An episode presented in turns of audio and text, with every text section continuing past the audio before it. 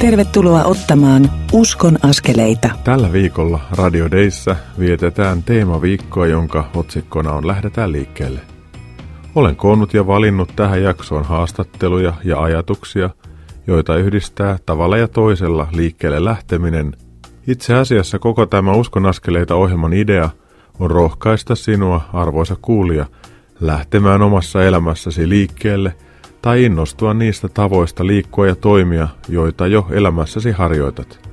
Usein liikkeelle lähteminen alkaakin siitä, että me alamme ajatella vähän aiempaa erilaisella tavalla, puhua Jumalalle mielessämme, ja näin voimme rohkaistua ottamaan elämässämme niitä pieniä mutta tärkeitä uskonaskeleita. Ensimmäistä askelta saattaa sitten seurata toinen ja kolmas, ja niin me kävelemme tietyllä tavalla hengessä. Uskon askeleita ohjelmaa kustantavat Kristityt yhdessä ry ja Kansanraamattuseura. Olisi todella merkittävää, jos yhä useammat ihmiset ja yhteisöt lähtisivät liikkeelle, alkaisivat etsiä mahdollisuuksia olla toisille ihmisille siunaukseksi sekä tekemään käytännön tekoja. Lisätietoja kustantajista löydät osoitteista kry.fi ja kansanraamattuseura.fi. Minä olen Mikko Matikainen, Kansanraamattuseuran koulutusjohtaja, reissupastori ja tämän ohjelman toimittaja. Markuksen evankeliumi alkaa näin. Ilosanoma Jeesuksesta Kristuksesta, Jumalan pojasta, lähti liikkeelle näin. Profeetta Jesajan kirjassa sanotaan, minä lähetän sanansaattajani sinun edelläsi, hän raivaa sinulle tien. Ääni huutaa autiomaassa, raivatkaa Herralle tie, tasoittakaa hänelle polut. Markus viittaa heti evankeliuminsa aluksi profeetta Jesajaan, Jumalan uskollisuuteen ja lupauksiin.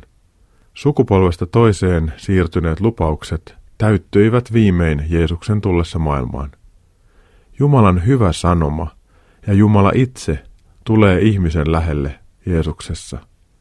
Anteeksianto ristin kautta vapauttaa ja avaa oven merkitykselliseen elämään.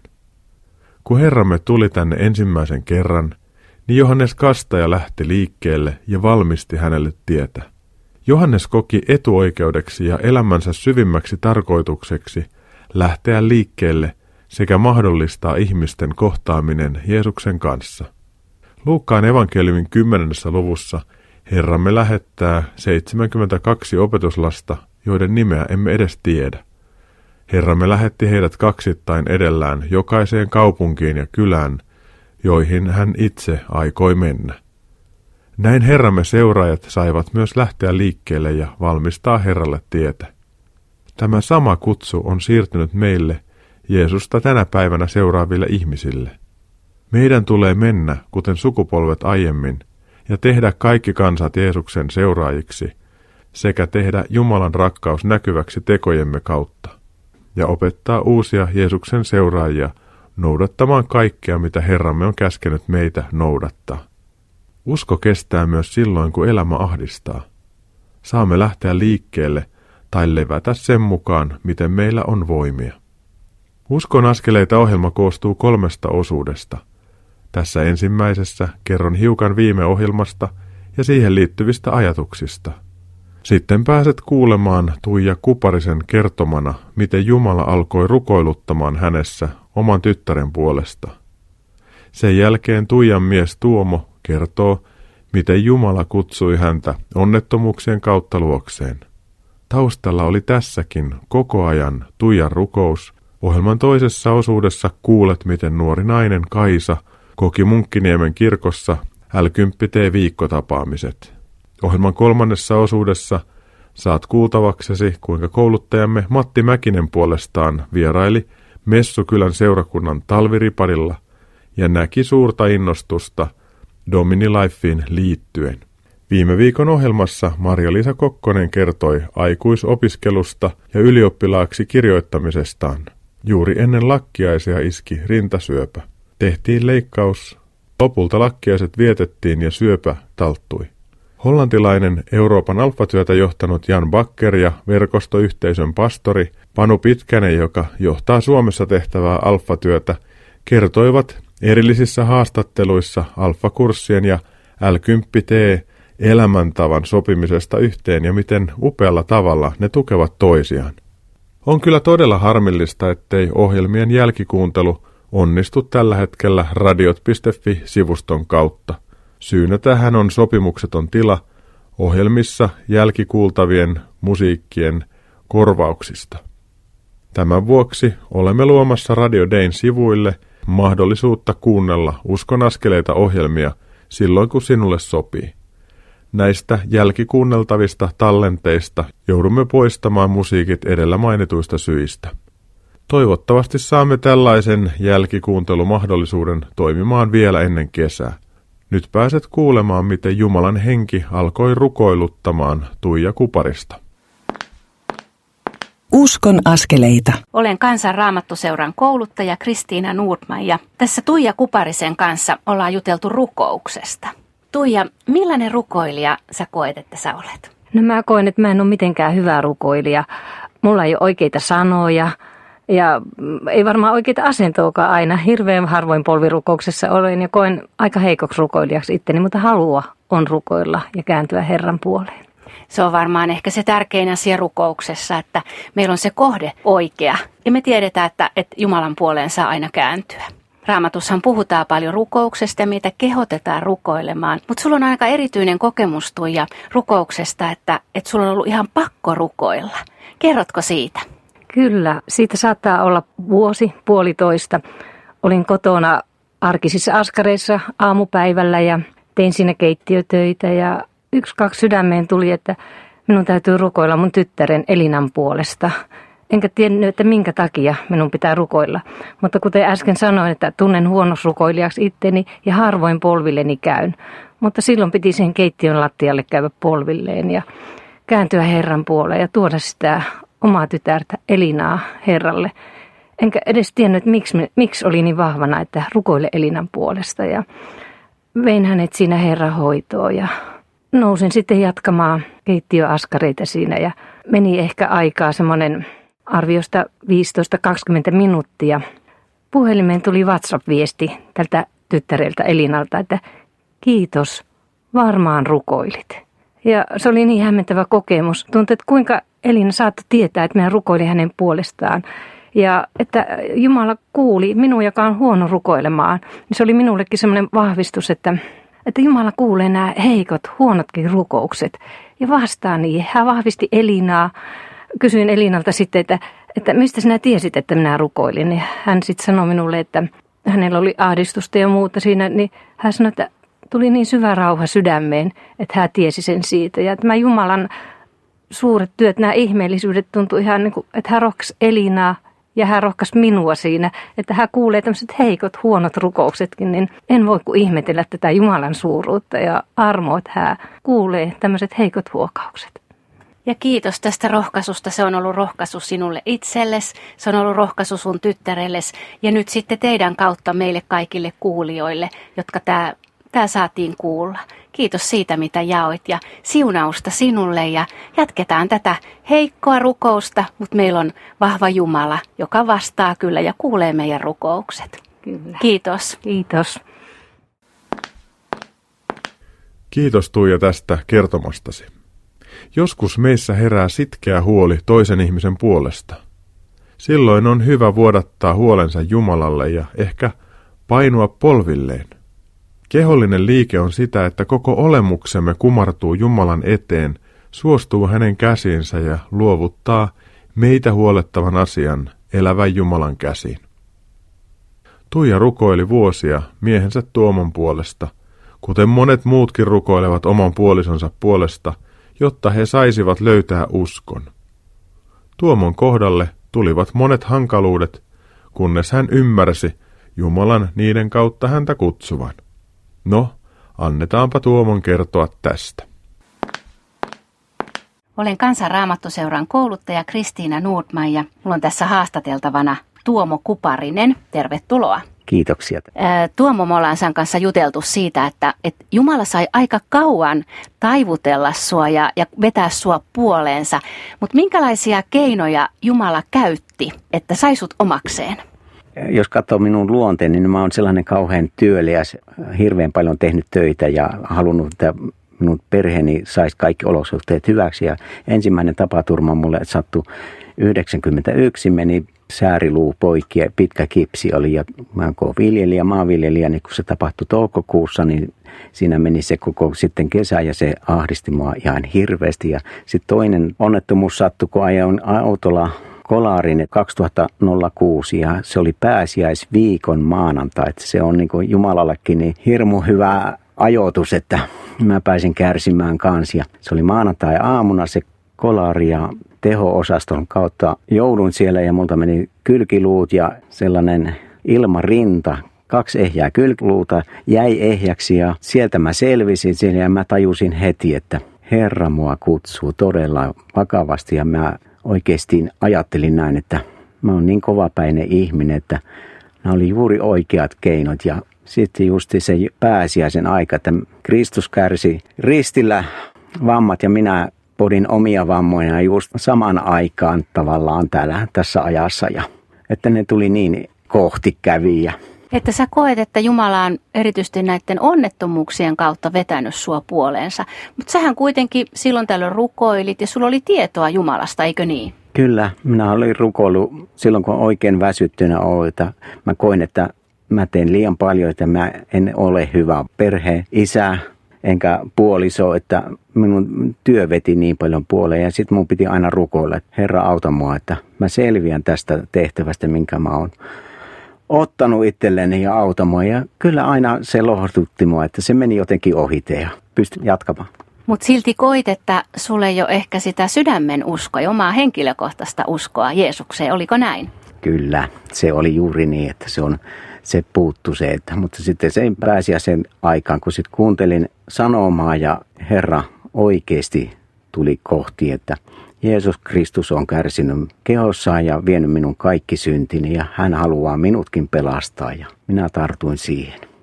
Mutta näiden onnettomuuksien lisäksi niin Jumalalla oli kyllä muitakin keinoja, mitä hän käytti kutsuakseen sua luokseen. Sulla on ollut myös rukoileva vaimo, eikö niin? Kyllä, vaimo on, ennen kuin tämän Jeesuksen otin vastaan, niin vaimo rukoili minun puolesta kymmenen vuotta ja jälkeenpäin sanoi, että hän rukoili aina niin, että anna sen tuomon tulla uskoon, mutta kun se on niin kovapäinen, ei se kuitenkaan tule, mutta tällekin siinä kuitenkin kävi, että Herra kuuli sen vaimoni heikon rukouksenkin.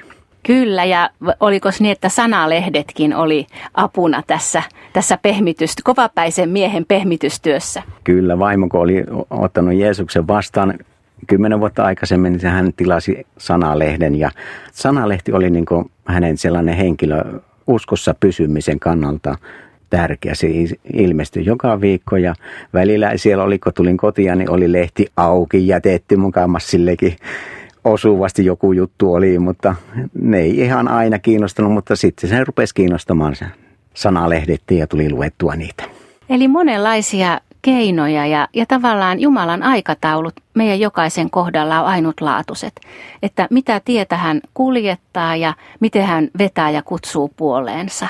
Niin se on rohkaisuksi meille kaikille, että, että me haluttaisiin, että asiat tapahtuu nopeasti ja varsinkin kun me rukoillaan meidän läheisten puolesta, jotka ei vielä tunne Jeesusta, niin, niin me toivottaisiin, että asiat kirkastuisi heille nopeammin. Hmm. Mutta Jumala tietää sen, että mitä vaiheita itse kukin tarvii. Miten haluaisit rohkaista tämmöisiä, jotka nyt rukoilee puolisoittensa ja läheistensä puolesta? Kyllä se on silläkin, että jos kuulet, että joku rukoilee sun puolesta, niin sano suoraan Jeesukselle, että tule Jeesus minun sydämeeni ja tule minun herrakseni. Ja, että se on kivuttomin tapa, että saada, että se ottaa se rakkaus, Jeesuksen rakkaus vastaan ja ottaa sydämeen ja kumppaniksi ja, ja mikä ihaninta, että me kerran saadaan on nähdä se vielä sitten siellä yhdessä olla ja olla yhdessä ja ilman mitään tuskia ja huolia ja ylistää Kristusta. Ja. Kiitos paljon Tuomo sinulle ja, ja siunausta ja, ja kiitos tästä mitä kerroit. Kiitos tästä haastattelusta. Kiitos Kristiina Nordman siitä, että teit nämä juuri kuulemamme haastattelut Tuijan ja Tuomo Kuparisen kanssa. Joskus ihmiset kysyvät, että miksi niiden ihmisten elämään, joiden puolesta rukoilemme, tulee valtavia vaikeuksia.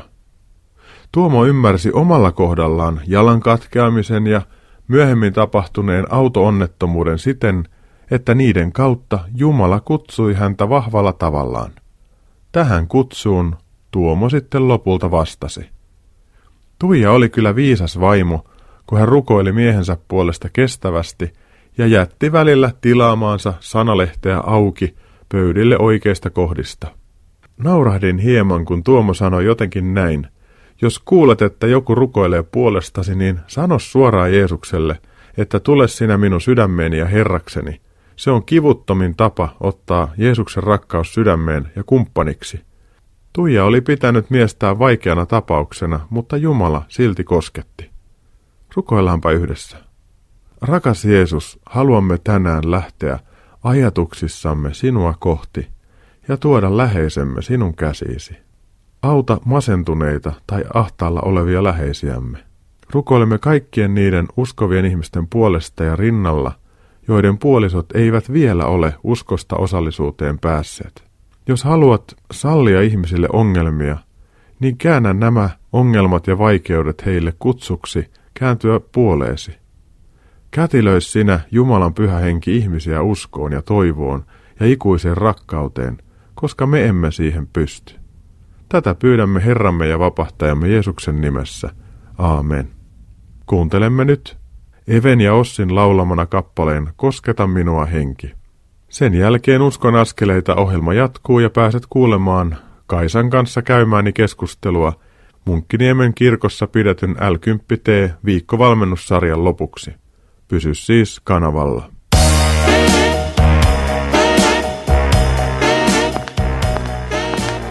Kuuntelet Uskon askeleita ohjelman tallennetta, joka ei tekijän oikeudellisista syistä sisällä ohjelmassa soitettua musiikkia.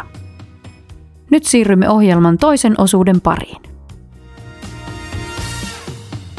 Kuuntelet Uskon askeleita ohjelmaa, jonka tuottavat Kristityt yhdessä ry ja Kansanraamattu seura. Lisätietoa löydät osoitteista kry.fi ja kansanraamattuseura.fi. Tervetuloa takaisin Uskon askeleita ohjelman pariin ja kuuntelemaan sen toista osuutta. Minä olen Mikko Matikainen, Kansanraamattuseuran kouluttaja, usein liikkeellä oleva pastori ja tämän ohjelman toimittaja. Kuuntelimme juuri Even ja Ossin laulamana kappaleen Kosketa minua henki. Mielestäni tuo kappale liittyi hyvin kuulemiimme Tuijan ja Tuomo Kuparisen kertomuksiin omista liikkeelle lähdöistään. Tuija sanoi hyvin monien muiden tavalla, ettei hän ole mikään erityinen rukoilija. Silti kävi niin, että kun pyhä henki alkoi rukoiluttamaan Tuijaa, niin hän vaipui polvilleen rukoukseen tyttärensä puolesta. Rukous auttoi jahtaalla ollutta tytärtä välittömästi. Jotenkin hän myös tajusi äidin rukoilleen puolestaan ja kiitti rukouksesta. Kysymys ei siis olekaan siitä, miten hyviä tai huonoja rukoilijoita me koemme olevamme, vaan siitä, kenen puoleen käännymme. Elävä Jumala ei ole tyhmä, sillä hänelle ei todellakaan tarvitse vääntää asioita rautalangasta tai esittää ratkaisumalleja. Taivaallinen isämme kyllä ymmärtää meitä jo puolesta sanasta ja on lähellämme. Jumalan henki on lähempänä meitä kuin oma hengityksemme. Paavali kirjoitti roomalaiskirjeen kahdeksannen luvun jakeessa 28. Myös henki auttaa meitä, jotka olemme heikkoja. Emmehän tiedä, miten meidän tulisi rukoilla, että rukoilisimme oikein. Henki kuitenkin puhuu meidän puolestamme sanattomin huokauksin. Tämän tietäminen on valtava rohkaisevaa, kun emme tiedä, miten pitäisi rukoilla, niin voimme silloin pyytää henkeä meissä rukoilemaan ja rauhoittamaan sydäntämme. Paavali kertoo meille saman roomalaiskirjeen kahdeksannen luvun jakeessa 34 seuraavaa. Kristus on herätetty kuolleista ja hän istuu Jumalan oikealla puolella ja rukoilee meidän puolestamme. On aivan mahtavaa tietää, että Jumalan kaksi persoonaa puhuu isällemme, meidän asioitamme ja meidän puolestamme.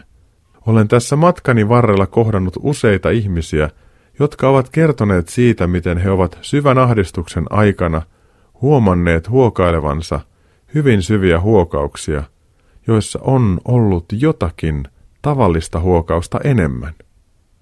Yksi tällaisista ystävistä kysyi minulta, että voisiko tämä olla sitä, että henki meissä rukoilee sanattomin huokauksin. En ole aiemmin huomannut ajatella näin, mutta raamattu kyllä kertoo meidän olevan pyhähengen temppeli. Tämän pohjalta meissä asuva Jumalan henki voi varmaan rukoilla tälläkin tavalla sanattomin huokauksin meissä. Ainakin tämä tuntuu olevan ystävän hyvin lohduttava kokemus. Tuija Kuparinen rukoili vuosia miehensä puolesta. Tuija jätti tilaamaansa sanalehteä välillä auki jostain sopivasta kohdasta. Pidän muuten sanalehteä Suomen parhaana kristillisenä lehtenä. Viime viikon numerossa oli Teemu Selänteen haastattelu ikävästä, jota hän kokee äidin kuoltua. Äidin rukoileva malli on siirtynyt myös poikaan. Rukoukset kantavat surussakin. Tästä saivat myös iltapäivälehdet lööppinsä sanalehden ilmestymispäivänä. Iloitsin kovasti samassa lehdessä olleesta jutusta, jossa kerrottiin historioitsija Teemu Keskisarjan liittyneen kirkkoon. Teemu Keskisarja kertoi kasteen ja konfirmaation olleen kättä päälle sopimus Jumalan kanssa, kun kaikki oli jo neuvoteltu valmiiksi. Tervetuloa Teemu Keskisarja Jeesuksen seuraajien joukkoon osaksi luterilaista haarakonttoria. Hienosti lähdetty liikkeelle ja siunattuja uskonaskeleita. Nyt siirrymme kuuntelemaan keskusteluani Kaisan kanssa. Uskon askeleita. Mikko Matikainen tässä. Mä olen Munkkiniemen kirkossa ja mun vieressä on Kaisa. Kaisa, tervetuloa Uskon askeleita ohjelmaan. Kiitos paljon. Me ollaan pidetty täällä Luukas 10 kokoontumisia viikoittain. Mitä nämä on herättänyt sinussa? No on kyllä herättänyt paljonkin ajatuksia. Mulla on, on oma tausta se, että on ihan saanut kasvaa uskovassa kodissa, ihanassa Kemijärven seurakunnassa ja, ja siellä on saanut oikein semmoisen hyvän pohjan uskon elämään, mutta sitten noin pari vuotta sitten mulla oli semmoinen kunnon uskon kriisi ja tajusin, että vaikka Jumala rakastankin ja hän on mulle tosi tärkeä ja hän on mulle totta ihan omassa elämässä, niin tajusin, että kuitenkin se mun elämäntapa ei ole sitä, mitä hän haluaisi. Ja mä muistan, että oli ihan semmoinen konkreettinen hetki, jolloin mä tietoisesti tein sen valinnan, että okei, okay, että nyt mä voin toimia mun moraalipohjan ja Jumalan tahdon mukaisesti, tai sitten mä lähden muualle. Ja sitten mä totesin, että ei, että kyllä mä edelleen haluan seurata Jeesusta ja mennä raamatuksen, raamatun opetuksen mukaan, mutta, mutta myös totesin sen, että, että jotain pitää muuttua.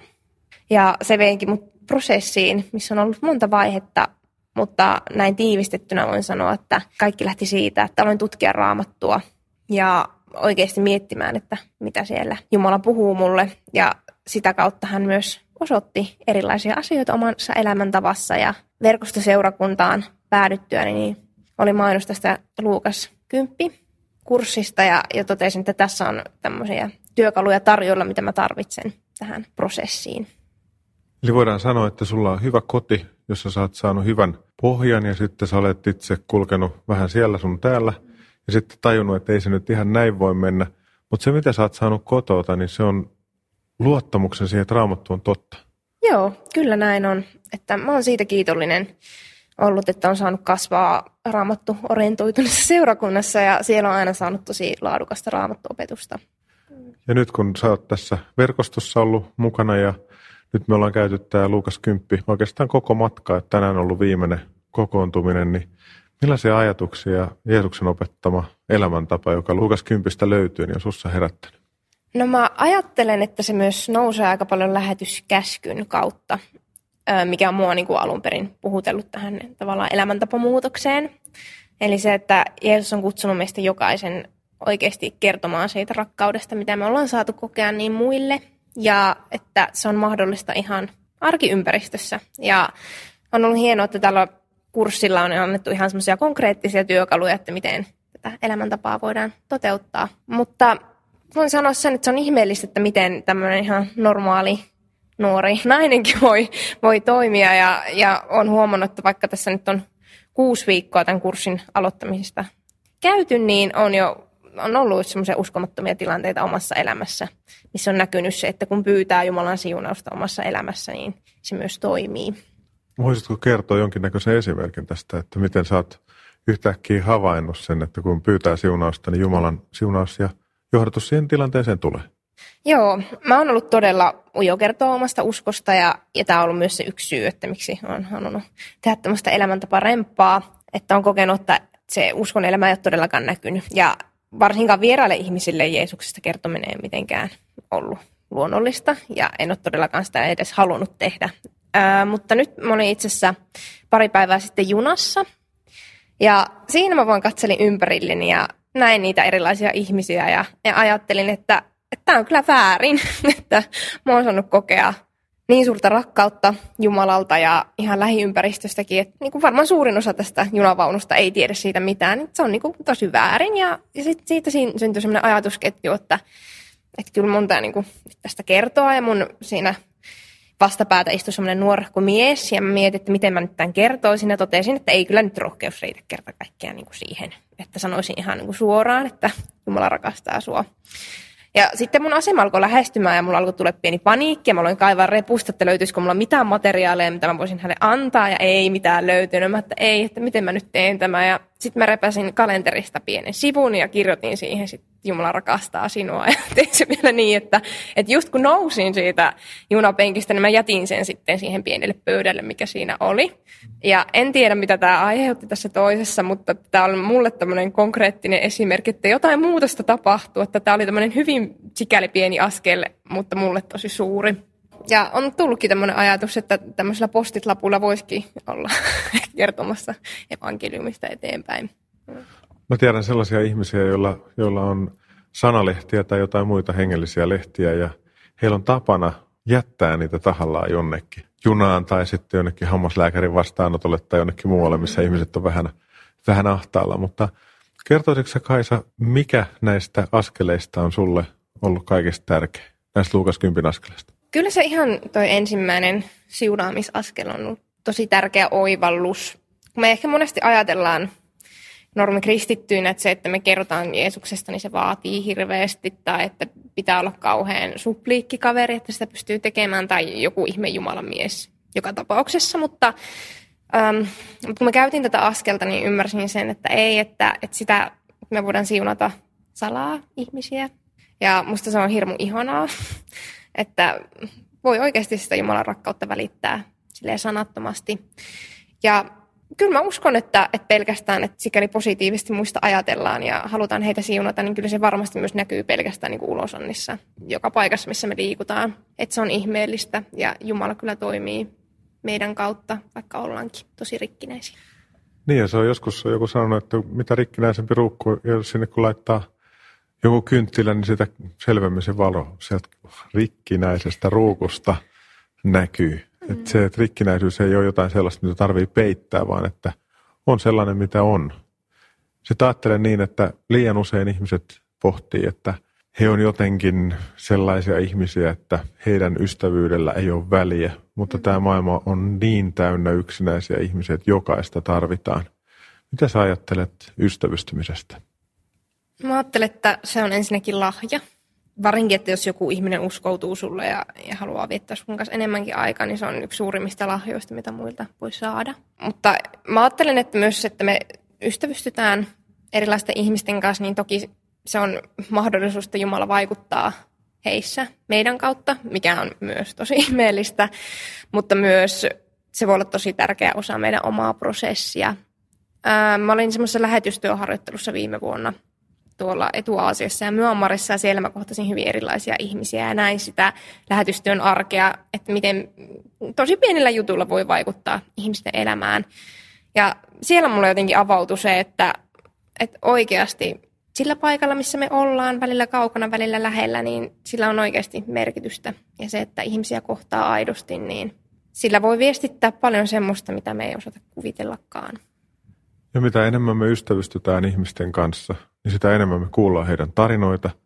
Mitä enemmän me kuullaan heidän tarinoita, me kuullaan myös heidän tarpeistaan. Ja kun sä olit siellä Myanmarissa, niin sait toteuttaa tietämättäsi silloin hyvin tärkeää askelta, eli auta missä voit. Kyllä, joo. Mä olin siellä semmoisessa orpokodissa töissä, mikä oli tosi, tosi hieno ja, ja mua kasvattava kokemus. Mutta musta siellä oli erityisen hieno, että siellä on siis kristityt on toki vähemmistö, buddhalaisuus on aika valloillaan. Mutta siellä kun mä tapasin ihmisiä, niin oli hienoa ajatella, että on oikeasti tosi todennäköistä, että kukaan muu ei rukoile heidän puolestaan, muut kuin minä ja muut kristityt siellä. Et jotenkin, että jos saisi sen perspektiivin tänne Suomeenkin sen ajatuksen, että mä en voi tietää, että kun kävelee joku vastaan tulee tuolla, niin mä voin olla ainut ihminen, joka hänen puolestaan rukoilee välttämättä koko elämän aikana tai, tai ainakaan tässä lähitulevaisuudessa. Niin musta on vaan tässä pieni haaste, että on mahdollista. Ja kun kulkee rukoille, niin on auki Jumalalle ja toiselle ihmisille ja havahtuu myös itsessä oleviin semmoisiin puoliin, jotka saattaa muuten jäädä vähän huomaamatta. Se on ihan totta. Ja sitten neljäs askel on kerro Jeesuksesta ja justiin tässä haastattelussa kerroit jo sen yhden pienen uskon askeleen, että sä laitoit sen paperilapun ja joku saattaa ajatella, että se on tosi pieni juttu, mutta sulle se oli suuri ja se oli eka kerta. Ja mä haluaisin vaan niin kuin rohkaista, että jatka Kaisa samalla tavalla eteenpäin. Ota niitä pieniä ja tärkeitä uskonaskeleita. Ei tarvi harpata ja saa olla ihan oma itsensä. Eikö kuulosta aika hyvältä? Kuulostaa ja toteuttamiskelpoiselta. Hmm. Haluaisitko rukoilla kuulijan puolesta ihan lyhyesti? Ole hyvä. Joo, mielelläni. Isä, kiitos, että sä tunnet kaikki kuulijat, jotka kuuntelee tätä radio-ohjelmaa ja haluan kiittää siitä, että oot pyhällä hengellä johdattanut heidät tähän radion tai muun applikaation ääreen. Herra, kiitos siitä, että sä tunnet meidän sydämet, sä tiedät meidän tarpeet, sä tiedät ne kaikki esteet, mitä meidän elämässä on ehkä siinä sun tien kulkemisessa. Tahdon pyytää sitä, että ole poistamassa ne esteet, ole vapauttamassa meidän sydämet ja auta, että me oikeasti ymmärrettäisiin se, että sä annat meille kaiken. Anna meille rauha sydämeen siitä, että meidän ei tarvitse yrittää olla jotain, mitä me ei olla, vaan, vaan sä annat meille oikeasti kaiken. Kiitos, että tässä ja kiitos, että voit muuttaa meidän sydämiä pieni askel kerrallaan. Sun nimessä, aamen. Jeesus, mä haluan kiittää Kaisasta ja Herra, sä tiedät ne asiat, mitä hän tällä hetkellä elämässä pohtii ja mihin suuntaan hän on hakeutumassa. Että Herra, siunaa hänen kaikki askelensa ja hänen tulevaisuutensa. Ja kiitos Herra siitä, että sä oot luvannut antaa meille ja erityisesti myös Kaisalle tulevaisuuden ja toivo. Ja tähän me tarvitaan jokainen omalla paikalla. Mutta Herra, anna meille tulevaisuus ja toivo. Tätä pyydämme Jeesuksen nimessä. Aamen. Sydämellinen kiitos Kaisa, että olit kurssilla ja suostuit tähän haastatteluun. Joo, kiitos kun sain olla mukana. Tämän Kaisan kanssa käymäni keskustelun jälkeen on varmaan hyvä pitää pieni musiikkitauko. Kuuntelemme seuraavaksi tauon paikka yhtyen laulaman kappaleen Anna sydän avara. Tuon kappaleen jälkeen pääset kuulemaan Uskon askeleita ohjelman kolmatta osuutta. Siinä kuulet kuinka kouluttajamme Matti Mäkinen kävi kevään aikana Messukylän seurakunnan talviriparilla, jossa pojat innostuivat kovasti Domini Life mobiiliohjelmasta. Luvassa on mielenkiintoista juttua. Kanavalla siis kannattaa pysyä.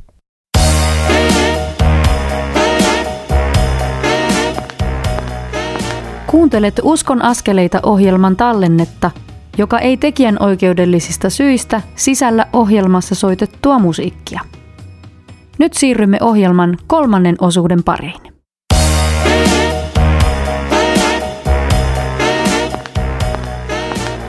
Uskon askeleita. Tervetuloa kuuntelemaan Uskon askeleita ohjelman kolmatta osuutta. Tätä Uskon askeleita ohjelmaa kustantavat ja sen tekemisen mahdollistavat Kristityt yhdessä ry ja Kansanraamattu seura. Lisätietoja kustantajista löydät osoitteista kry.fi ja kansanraamattuseura.fi.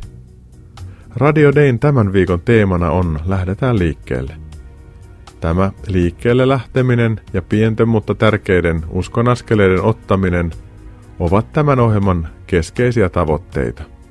Minä olen Mikko Matikainen, kansanraamattuseuran koulutusjohtaja, ehkä liiankin paljon reissuissa viipyilevä pastori ja tämän ohjelman toimittaja. Koska tällä viikolla Radio Dayssä on tuo mainittu Lähdetään liikkeelle teemaviikko, niin jäin kiinni sanalehden äärellä kahden teemun tarinoihin – Teemu Selänne kertoi ikävöivänsä äitiään ja rukoilevansa päivittäin äidiltä saamansa mallin mukaan. Tämän sanalehden jutun sisältö päätyi myös iltapäivälehtien lööppeihin. Myös toisen Teemun, eli historioitsija Teemu Keskisarjan uskon askel ja kirkkoon liittyminen koskettivat minua kovasti. Minua hätkähdytti, kun kommunistitaustaisessa kodissa ja kirkkokielteisen tiedemaailman keskellä vastavirtaan uiva Teemu Keskisarja kertoi haastattelussa näin. Suomen kansa tarvitsee sata vuotta ateismia ja islamia ennen kuin Jumalan sana alkaa taas kiinnostaa. Kristinusko voi elää sen ajan katakombeissa ja piilossa. Neuvostoliitto oli uskonnottoman yhteiskunnan empiirinen ihmiskokeilu. Kolme sukupolvea eli uskonnottomasti, mutta sieltä Pirti Rakosista se usko sittenkin nousi. Hän jatkoi tuossa sanalehden jutussa. Jokaisella on Jumalan kaipaus sydämessään, mutta emme osaa sanoittaa sitä. Siksi pyhät kirjoitukset ja liturgiat ovat tärkeitä. Minussa ei ole mitään radikaalia, älymystöön en halua kuulua. Yliopistossa ei taida olla kuin muutama kristinuskon puolesta puhuja. Historioitsija Keskisarja näkee myös yhteyden uskonnottomuuden ja mielenterveysongelmien välillä. Hän sanoo uskon olleen maailman historian paras mielenterveyspalvelu. Paloviina tuli Teemun mielestä sitten kakkosena. Hieman myöhemmin historioitsija Keskisarja totesi, ainakin minua koskettavasti. Olemme käsittäneet väärin Karl Marxin, joka sanoi 1800-luvulla, että uskonto on opiumia kansalle. Olen tutkinut apteekkien historiaa, ja siihen aikaan opiumi oli paras ja toimiva lääke vaikka syöpäkipuihin, joihin yrttien imeskely ei auttanut. Uskonto ja usko Jeesukseen voivat siis tämän valossa olla lääke, tämän elämän kipuihin sekä voima, jonka varassa voimme nähdä tämän ajan läpi iankaikkiseen toivoon. Jotta tällainen usko voi syntyä, niin tarvitsemme heitä, jotka opettavat ja kertovat Jeesuksesta. Tämän lisäksi tarvitsemme toimivia apuvälineitä. Kiitos Jumalalle rippileireistä, 50-leireistä ja vastaavista, joilla on mahdollisuus keskustella älyllisestikin uskosta, Jumalasta ja Jeesuksesta, rukoilla ja kohdata Jumala, saada sellainen häivähdys pyhää, joka muuttuu uskoksi ja Jeesuksen seuraamiseksi. Nyt pääset kuulemaan kouluttajamme Matti Mäkisen tallentamat keskustelut Messukylän keväällä pidetyltä talviriparilta. Uskon askeleita. Mäkisen Matti tässä Kansanraamattusseuran koulutusosastolta. Mä kävin tänään hiihtoloma Riparilla rippikoulun leirillä tutustumassa pariin poikaan, jotka oli innostunut Domini Live-sovelluksesta. Domini Livehan on semmoinen älypuhelin-sovellus, jonka voi ladata omaan puhelimeen Play-kaupasta tai App Storesta. Ja sen ideana on elävöittää ja vahvistaa omaa rukouselämää. Me ollaan sitä rakennettu kansan raamattuseuran ja Sansan kanssa yhteistyössä tässä nyt kohta yli kahden vuoden ajan. Ja ja nyt tota, tuli hyvää palautetta nuorilta. Lähdetään kuuntelemaan vähän, minkälaista palautetta ja minkälaista keskustelua saatiin aikaiseksi. Mulla on tässä vieressäni Santeri ja Emil. Te voisitte hei pojat kertoa, että missä te tällä hetkellä oikein olette? Me ollaan Messukylän seurakunnan talviriparilla täällä Aitokeskuksessa – Okei, tämä on muuten aika hieno paikka. Mä oon ensimmäistä kertaa käymässä, niin täällähän on mahtava. Täällä on omat koriskentät ja uima-altaat ja kaikki, niin täällä on aika luksusta verrattuna siihen, mitä joskus on, kun itse käynyt ripareilla. Hei, tota, se syy, miksi mä oon täällä tänään haastattelemassa teitä, niin oikeastaan löytyy teidän kädestä. Mitä te näpyttelette nyt siinä? Tällaista applikaatiota kuin Domini Life. Miten te olette niin ladannut sen puhelimeen? Me ladattiin tämä ihan sovelluskaupasta – tämän pitäisi löytyä niin kuin Play Storesta ja Apple Storesta. Okei, mitä kautta te saitte tietää tämmöisestä applikaatiosta? Meille niin tota, täällä rippikoulun oppitunnilla kerrottiin tästä ja sitten me katsottiin, että tähän kuulostaa oikein mahtavalta ja ladattiin tämä heti puhelimiin. No miten te, nyt, te olette nyt sitä jonkin aikaa käyttänyt, niin mitkä se on nyt käyttäjäkokemukset? Oikeastaan oikein miellyttävät, että grafiikka näyttää hyvältä ja ei oikeastaan pätki puhelimessa yhtään ja tämä on helppokäyttöinen ja kaikki ominaisuudet löytyy aika nopeasti. No Emil, paljonko sulla on pisteitä tällä hetkellä? Mulla on tällä hetkellä reilu 20 000. Se on ihan valtava määrä. Mites, tota, miten sä keräät pisteitä sillä äpillä nyt? Se on nopein tapa ainakin mun mielestä, kun menee tänne rukoille seinälle – ja sitten täällä antaa näitä sydämiä toisten rukouksille, niin siitä saa seitsemän pistettä per yksi rukous. Eli tämä on aika hyvä homma siis, että kun rukoilee, niin saa niin kuin aina pisteitä, seitsemän pistettä ja aika nopeasti tuntuu tuossa käyvän toi selailu. No mitäs Santeri, paljonko sulla on pisteitä? Mulla on nyt tällaiset 29 000 pistettä tässä. Mites, tota, mites noin muuten, kun tämä appihan on semmoinen, että se niin tukee rukouselämää, niin miltä tämmöinen niin rukoilu tuntuu tämmöisen puhelimen applikaation kautta? Se tuntuu sieltä helpommalta, kun pystyy miettimään, kun kirjoittelee näitä rukouksia tänne. Ja sitten se on kiva, kun täällä pystyy lukemaan myöskin muiden niin anonyymejä ajatuksia ja miltä niistä on tuntunut ja mitä asioita ne rukoilee. Ja sitten pystyy laittamaan niille, niin kuin, että rukoilee takaisin. Ja sitten tulee semmoinen hyvä olo, kun pystyy lähettämään kaikille muillekin rakkautta täällä ja rukoilee muiden puolesta. Hieno homma hei. Ja pojat siellä on sitten vielä yhdessä osiossa, niin siellä voi myöskin antaa suoraa palautetta siitä appista. Niin jos, jos teillä tulee kehitysideoita, niin kirjoittakaa sinne, niin me tekijät saadaan sitten tietoa tästä hommasta. Mutta hei, mä haluan toivottaa teille oikein hyvää riparin jatkoa ja kiitos tästä Dominin haastattelusta. Kiitos. Kiitos. Mulla on vieressäni tässä Pikkarasen Jyrki. Sä olet rippikouluopettajana täällä Tampereen seurakuntien Messukylän seurakunnan rippikoulussa tällä hetkellä. Ja mitäs tänne kuuluu? Joo, mä oon täällä rippikouluryhmän kanssa ja me, me tuossa opetin lähetystyöstä ja me tutustuttiin sitten noiden videoklippien avulla niin eri lähetysjärjestöihin. Ja yksi niistä klipeistä sitten kertoi tästä Domini Life-sovelluksesta. Ja takarivin pojat sitten höristi siellä korviansa ja kysyi multa, että, että hei, että mitä, mitä tuossa sanottiin siitä sovelluksesta, että, että tuo, kerro siitä tarkemmin. Itselle Domini Life on tuttu, että on sitä käyttänyt suunnilleen puolen vuoden ajan ja mä sitten heti innostuin jo niin mielessäni, että joo, että käsitellään tämä ensin loppuun ja mä sitten näytän teille vaikka, jotka on kiinnostuneet. Tänään oli tosiaan mielenkiintoinen hetki, kun sä soitit mulle ja tota, kerroit, että täällä rippikoulussa on tapahtunut niin kuin jänniä asioita, niin kuin nimenomaan tämän Dominin tiimoilta ja sehän sai mut tuleen tänne ja vähän kyselee, että mikäs homma tämä oikein on. Mä tuossa poikia haastattelin jo äsken ja he kertoivat niin tästä, että he on ihan innostuneita tästä jutusta, mutta miten sä esittelit tätä Dominia ja sä voisit vähän kertoa, että miltä se sulle itselle, mitä se, mitä se niin kuin merkkaa? No mä oon itse sen ottanut käyttöön ja mulla on siellä tosiaan siinä päivittäisessä rukousmuistutuksessa teemoja, joita, joiden puolesta mä rukoilen ja se, siinä on se kellon aika. Ja se, se tosiaan auttaa sitten muistaan rukoilla niitä asioiden puolesta. Ja aina silloin tällöin mä vaihdan niitä rukousteemoja. Voi olla, että joku asia niin saa ratkaisun tai vasta, rukousvastauksen ja, ja nousee joku ajankohtainen teema, jonka, jonka sitten sinne vaihdan. Mutta olen myöskin tehnyt aika monesti sunnuntai-päivänä niin, että seuraan sitä rukousseinää ja rukoilen niitä aiheiden puolesta.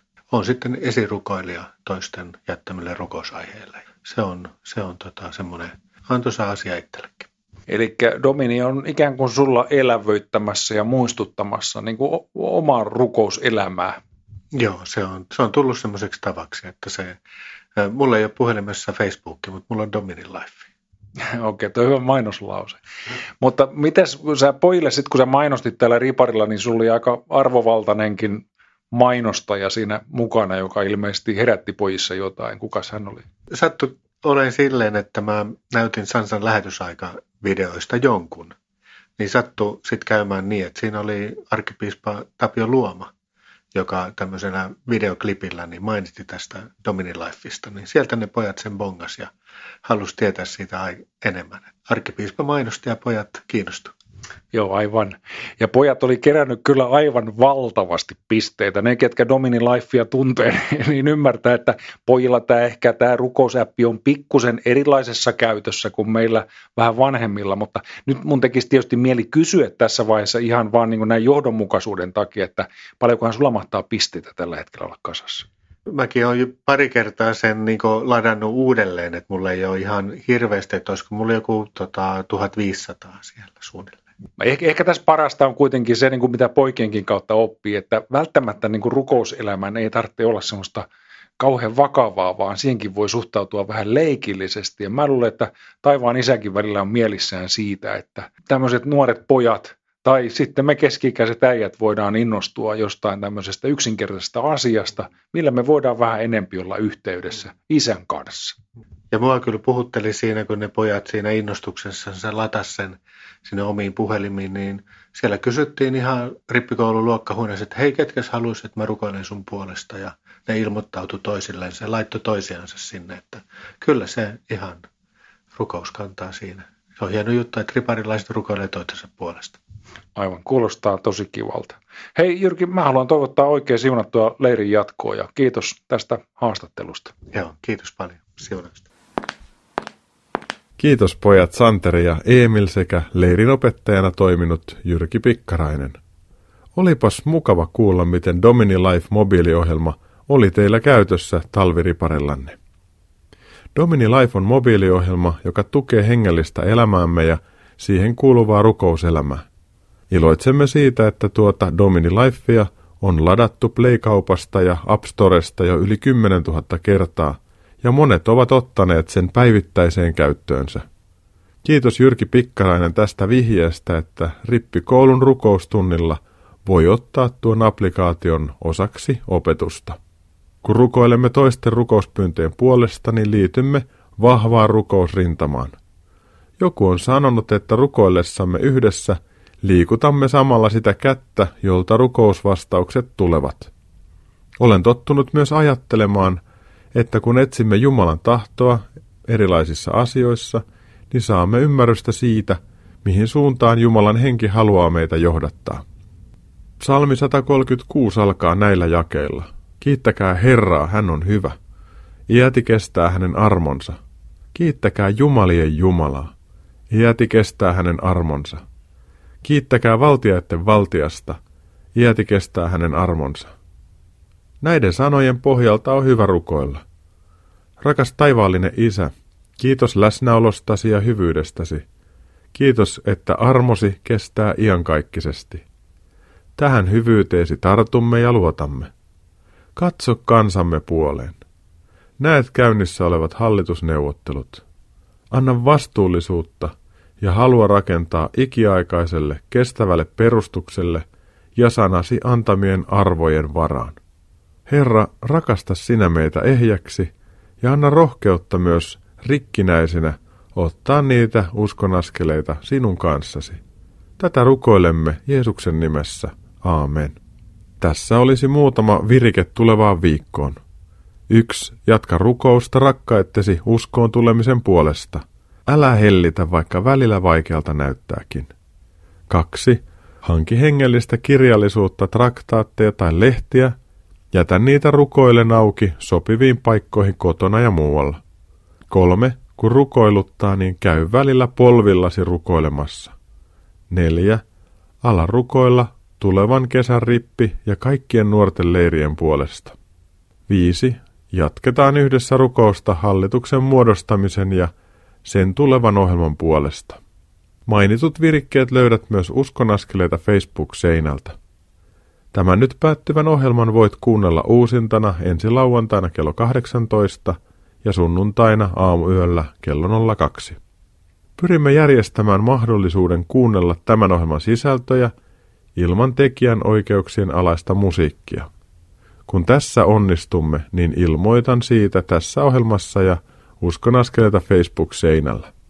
Uusi Uskonaskeleita ohjelma lähetetään ensi maanantaina kello 21.40. Tämän ohjelman lopuksi soitan Pekka Laukkarisen laulamana kappaleen Herra on hyvä. Kiitos, että olit kuulolla. Jeesus kanssasi. Ensi viikkoon. Moi moi.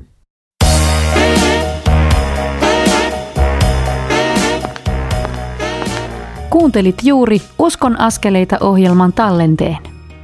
Tekijän oikeudellisista syistä tämä tallenne ei sisällä ohjelman lopuksi soitettua musiikkia. Kiitos, että kuuntelit. Siunattua päivää ja hyviä uskon askeleita.